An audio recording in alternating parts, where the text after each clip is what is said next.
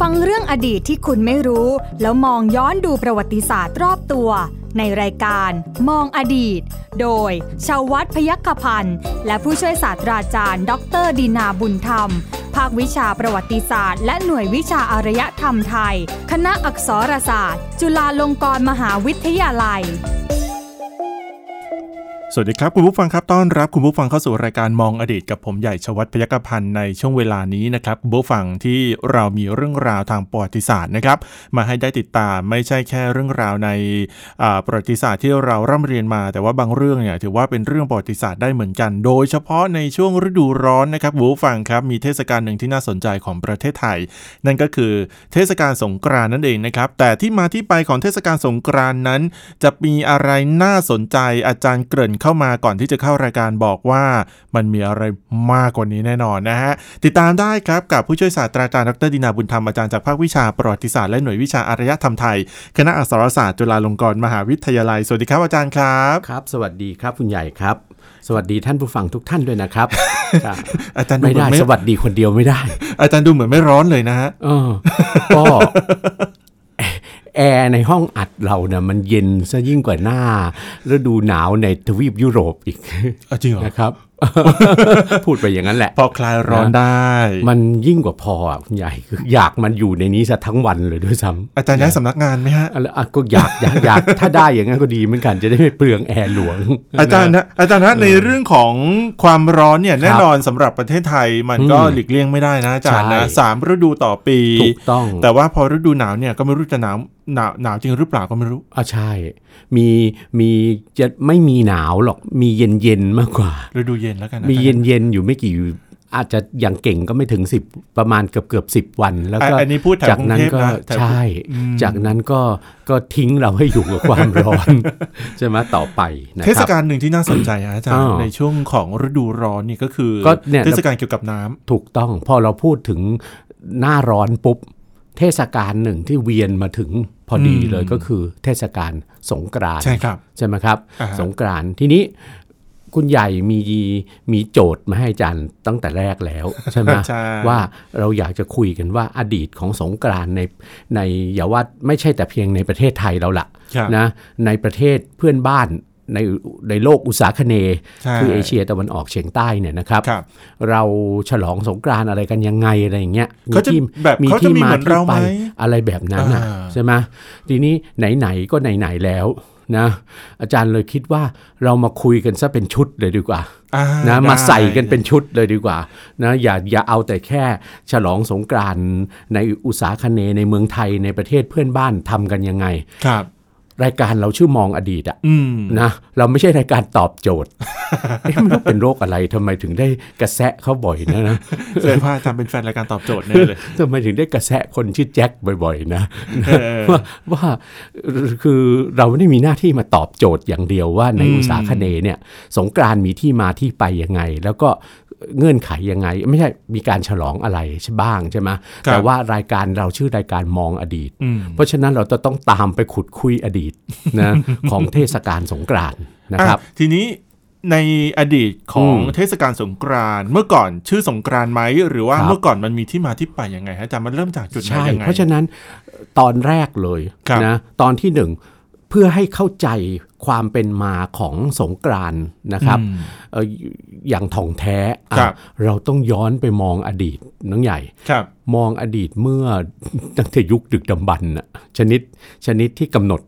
อย่าอย่าอย่าอย่ามากำหนดเวลาเป็นศักราชนะ ดึกดำบรรพ์ก็คือนับนับพันปีมาแล้วอะ อ่าครับ แล้วก็ไม่ได้อยู่ในอยู่ในดินแดนประเทศไทย เราในปัจจุบัน ครับ หรือในโลกอุตสาคเนย์ในโลกเอเชียตะวันออกเฉียงใต้ เราต้องย้อนกลับไปใน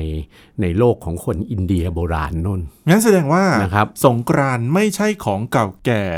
ของของของของเอเชียอาคาเนย์หรือว่าของแถบๆบ้านเรา ถูกต้องครับไม่ใช่ อืม เป็นของที่คนเอเชียตะวันออกเฉียงใต้ รวมทั้งกลุ่มคนไทยแหละ ครับ รับเอามาจากคติของอินเดียเขา อืม นะการนับเวลานับเดือนนับปีของอินเดียเขา ครับ เพราะฉะนั้นทางที่ดีที่สุดนะคุณใหญ่ เราไปอินเดียกันก่อน อ่า นะ โอเค ไปดู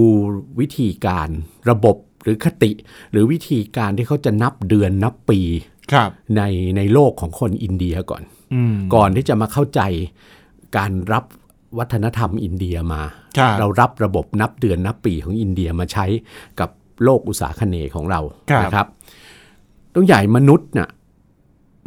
มนุษย์มีภูมิปัญญาใช่ไหม ใช่ ตั้งแต่โบราณ ตั้งแต่ดึกดำบรรพ์ที่มนุษย์วิวัฒนาการมาเนี่ย ครับ น้องใหญ่มนุษย์มนุษย์ในยุคดึกดำบรรพ์เนี่ยน้องใหญ่คิดว่า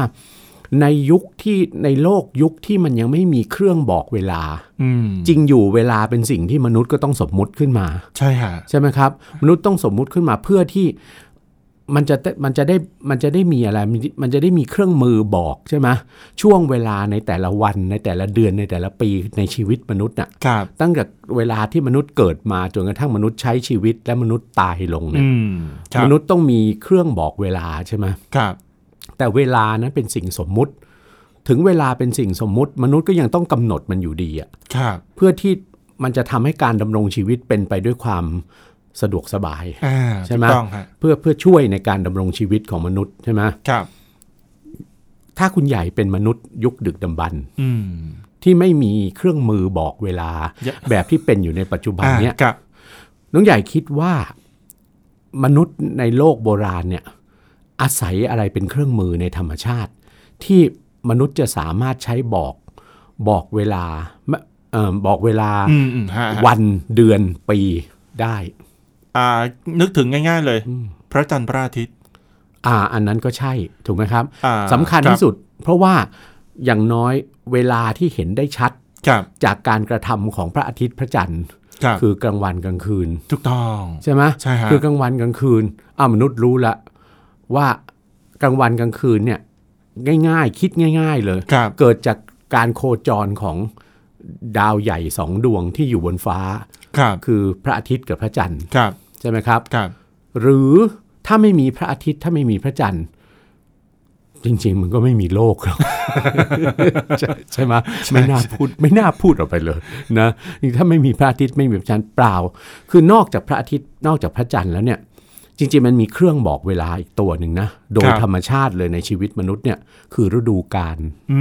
ม ซึ่งคุณใหญ่ว่าไหมล่ะ ฤดูกาลเองก็เกิดจากการกระทำของพระอาทิตย์พระจันทร์เหมือนกัน ใช่ฮะใช่ฮะ ถูกไหมครับ ใช่ฮะ ฤดูกาลเช่นเมื่อมาเมื่อมันยังไม่มีอะไรมาบอกเราเป๊ะๆอะว่า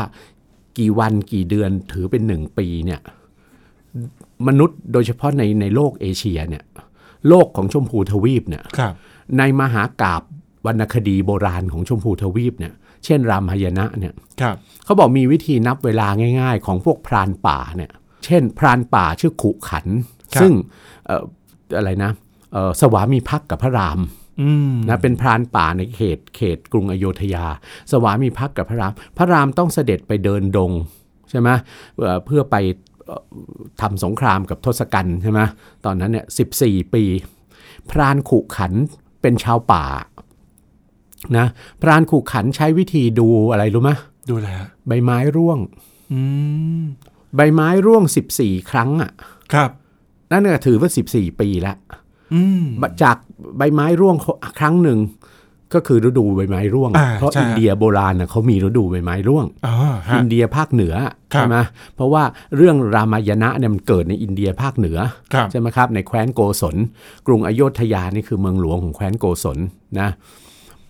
ก็เห็นใบไม้ร่วง 14 ครั้งอ่ะ อืม นั่นน่ะคือ 14 ปี อื ใช่ไหมอ่ะฤดูกาลก็ใช้ได้ ครับ เอิ่มการโคจรของพระอาทิตย์ก็ใช้ได้นะครับ การโคจรไม่ใช่การโคจรของพระจันทร์ ดูอะไรนะ เพราะดวงจันทร์เนี่ยเป็นเป็นดวงดาวที่อยู่ใกล้เราที่สุดใช่ไหม ครับ จนกระทั่งเราไปถือว่าดวงดาวเนี่ยเป็นบริวารของโลกใช่ไหม ครับ เราสังเกตอะไรจากดวงจันทร์ ข้างขึ้นข้างแรง เออข้างขึ้นข้างแรม การเต็มการเว้าของดวงจันทร์น่ะใช่ไหมครับ ครับ นั่นน่ะซึ่งก็ทำให้เกิดระบบการคำนวณวันเดือนปี ออกมาแตกต่างจากระบบการดูอะไรดูการโคจรของดวงอาทิตย์ใช่ไหมการดูการโคจรของดวงอาทิตย์เขาเรียกว่าการดูแบบสุริยคติ ครับ ใช่ไหมครับในขณะที่ดูข้างขึ้นข้างแรมเนี่ยความเปลี่ยนแปลงของดวงจันทร์เนี่ยในแต่ละวันเนี่ย ครับ เขาก็จะเรียกว่าดูแบบจันทรคติ จันทรคติ ใช่ไหมทีนี้ในโลกของจริง ๆ แล้วเนี่ยไม่ใช่เฉพาะโลกของอินเดียโบราณเท่านั้นนะคุณใหญ่ ครับ โลกอื่นโลกของมนุษย์ในในภูมิภาคอื่น ๆ ของโลกเนี่ย อืม ในยุคโบราณเนี่ยนะครับ ล้วนแล้วแต่มีการคำนวณวันเดือนปีนะ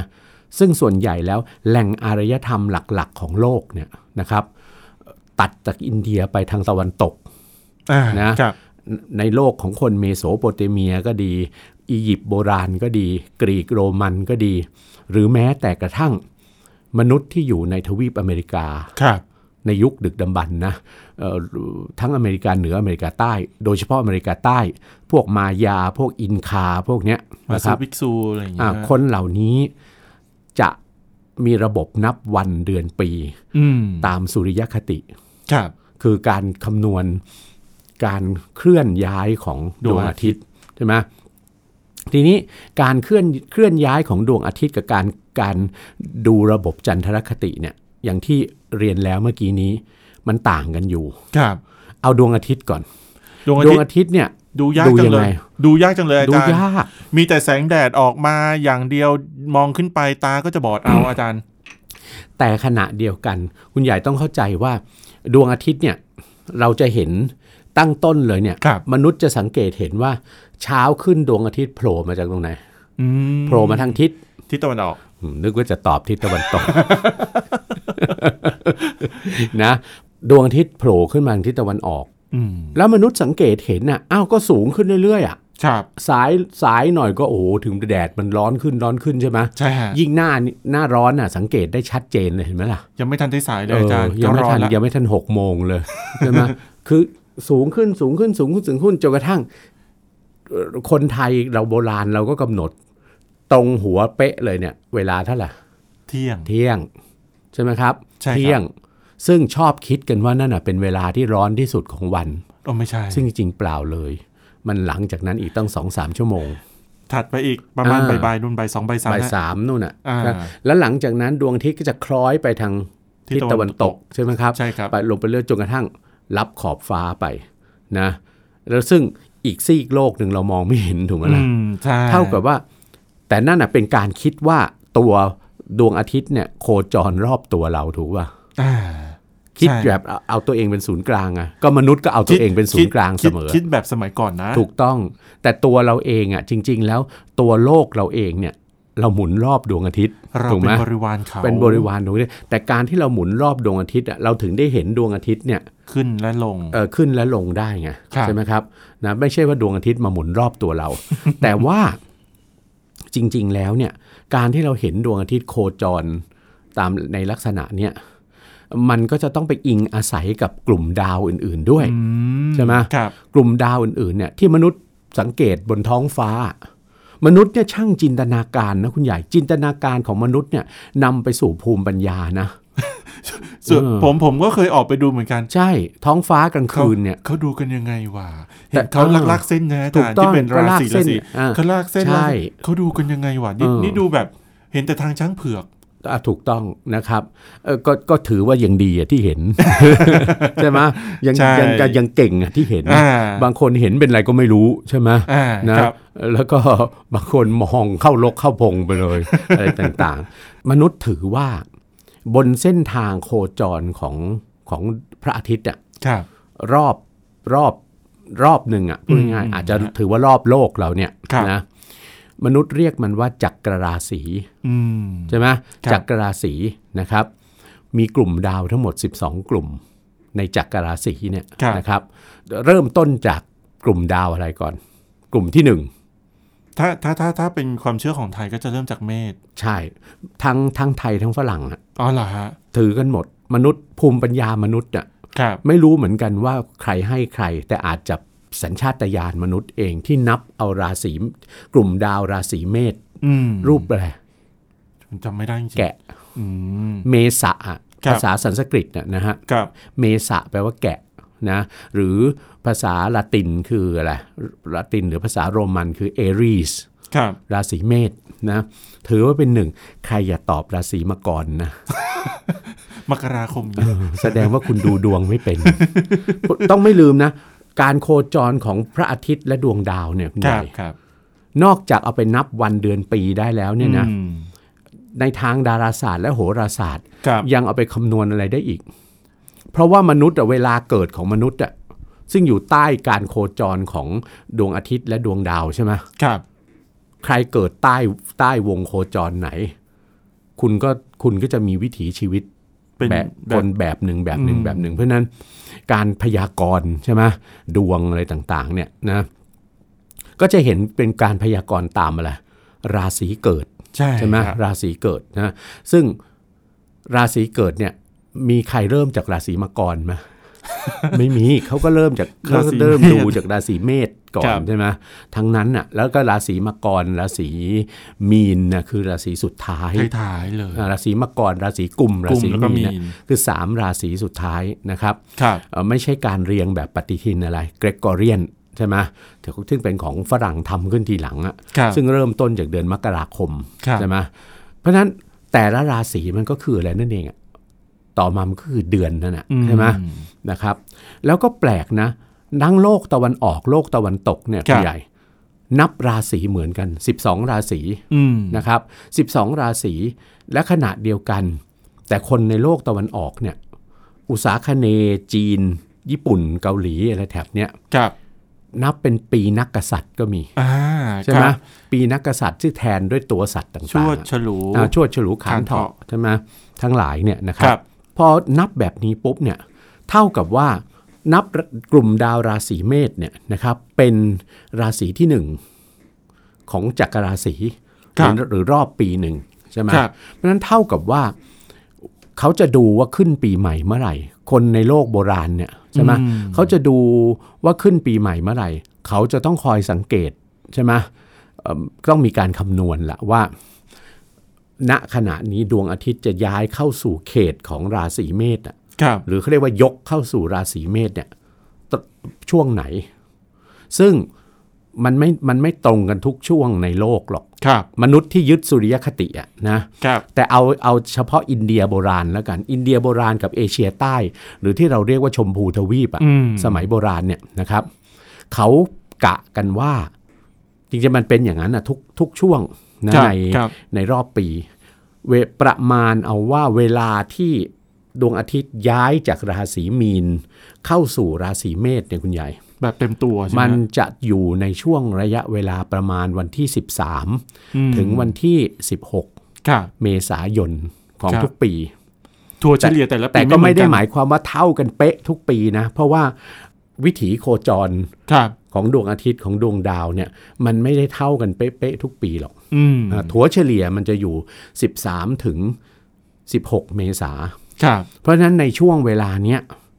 เขาถือว่าในทางอินเดียโบราณในชมพูทวีปเนี่ยเขาถือว่าเป็นช่วงเวลาขึ้นปีใหม่ อืม ขึ้นปีใหม่ของมนุษย์ในแถบนั้น ครับ นะครับ ซึ่งตรงกับฤดูร้อน พอดีพ พ อ อดี ดี เลย เลย แต่น้องใหญ่ก็ต้องไม่ลืมว่า ครับ อินเดียโบราณหรือชมพูทวีปอะพื้นที่พื้นที่เล็ก ๆ แคบๆปะเปล่า ไม่ ไม่งั้นเขาไม่เรียกว่าทวีป หรอก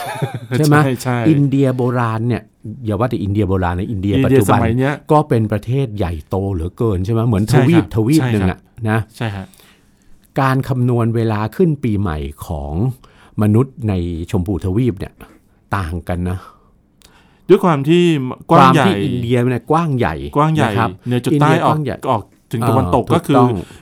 ผมผมอนุมานว่าน่าจะมีการแบ่งโซนเวลาถ้าถ้าถ้าเป็นเหมือนสหรัฐอเมริกาที่ อ่า ที่ที่กว้างเนี่ย ถูกต้อง นเดียก็เป็นประเทศหนึ่งที่น่าจะ ใช่ มีการแบ่งโซนเวลาเหมือนกัน เราคิดอย่างนี้ง่าย ครับ ๆ อินเดียเหนือกับอินเดียใต้เนี่ย อืม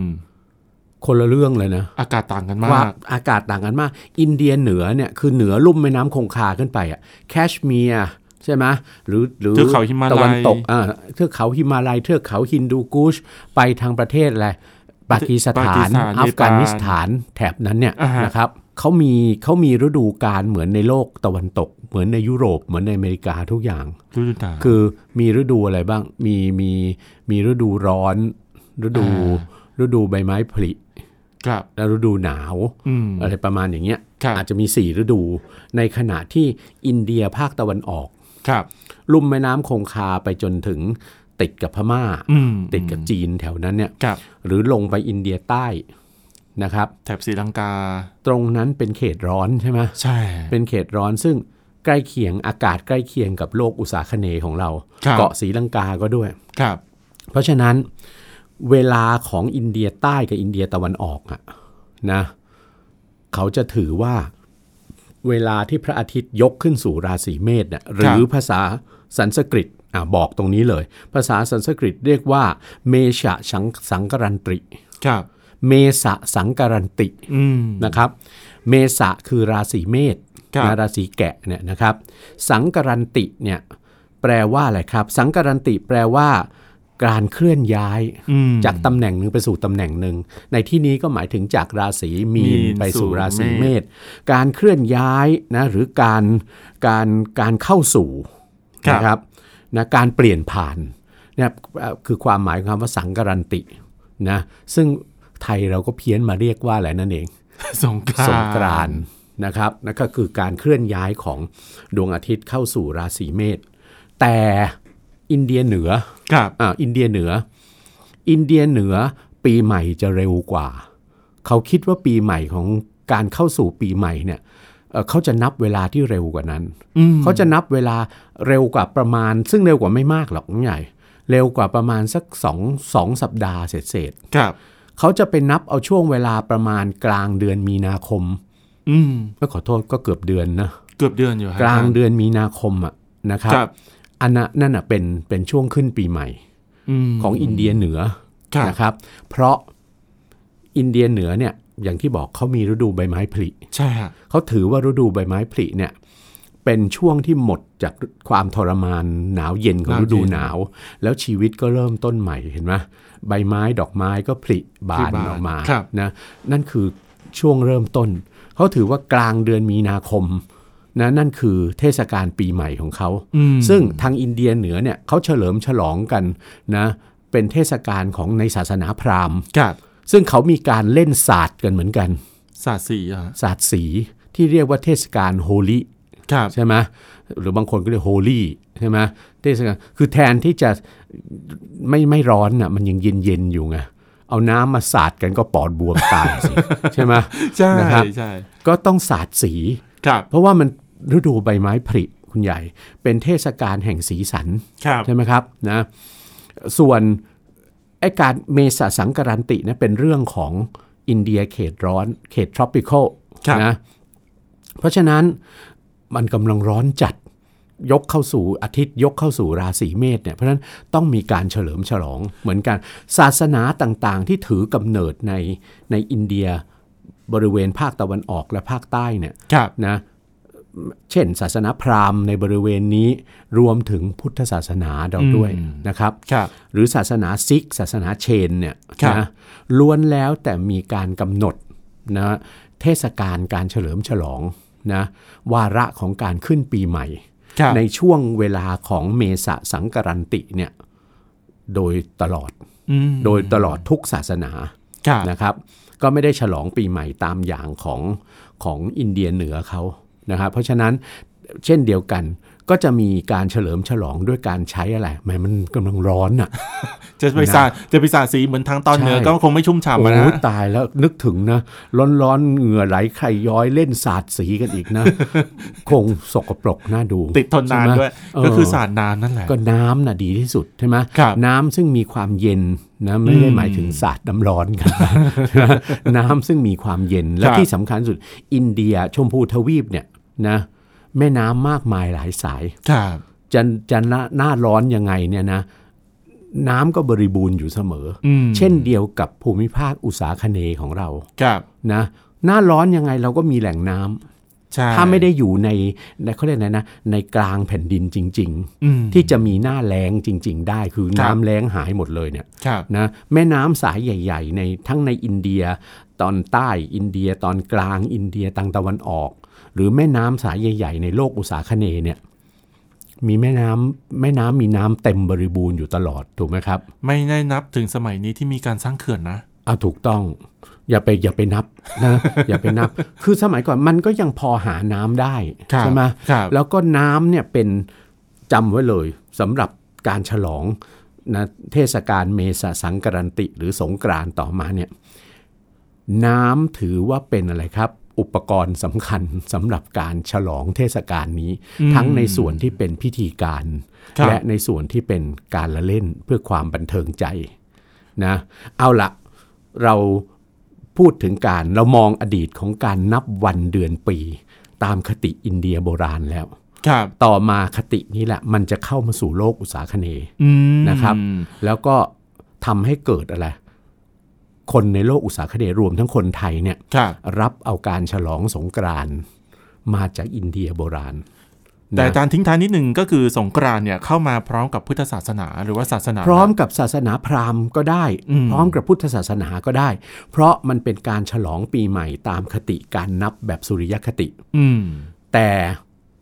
เก็บไว้ก่อนตอนต่อไป เราจะมาดูว่า แล้วคนพื้นเมืองอุตสาคเนย์ล่ะ ครับ เขานับวันเดือนปียังไง อืม ก่อนหน้าที่เขาจะรับเอกคติเมษสังกรันติจากอินเดีย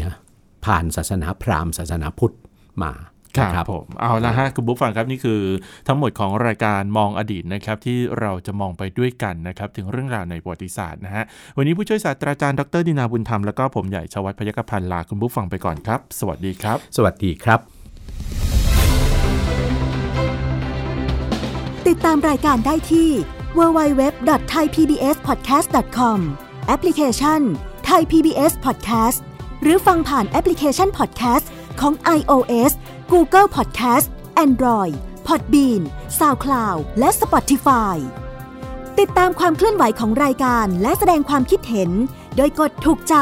ที่ facebook.com/thaipbspodcast